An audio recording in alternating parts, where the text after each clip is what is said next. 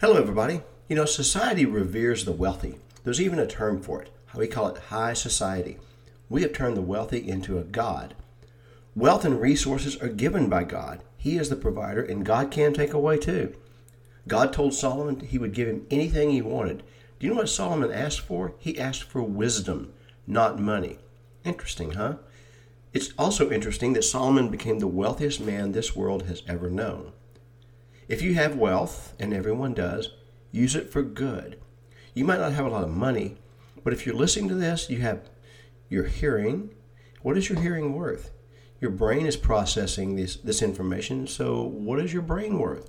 Take an inventory. You have wealth too, because that is something to consider.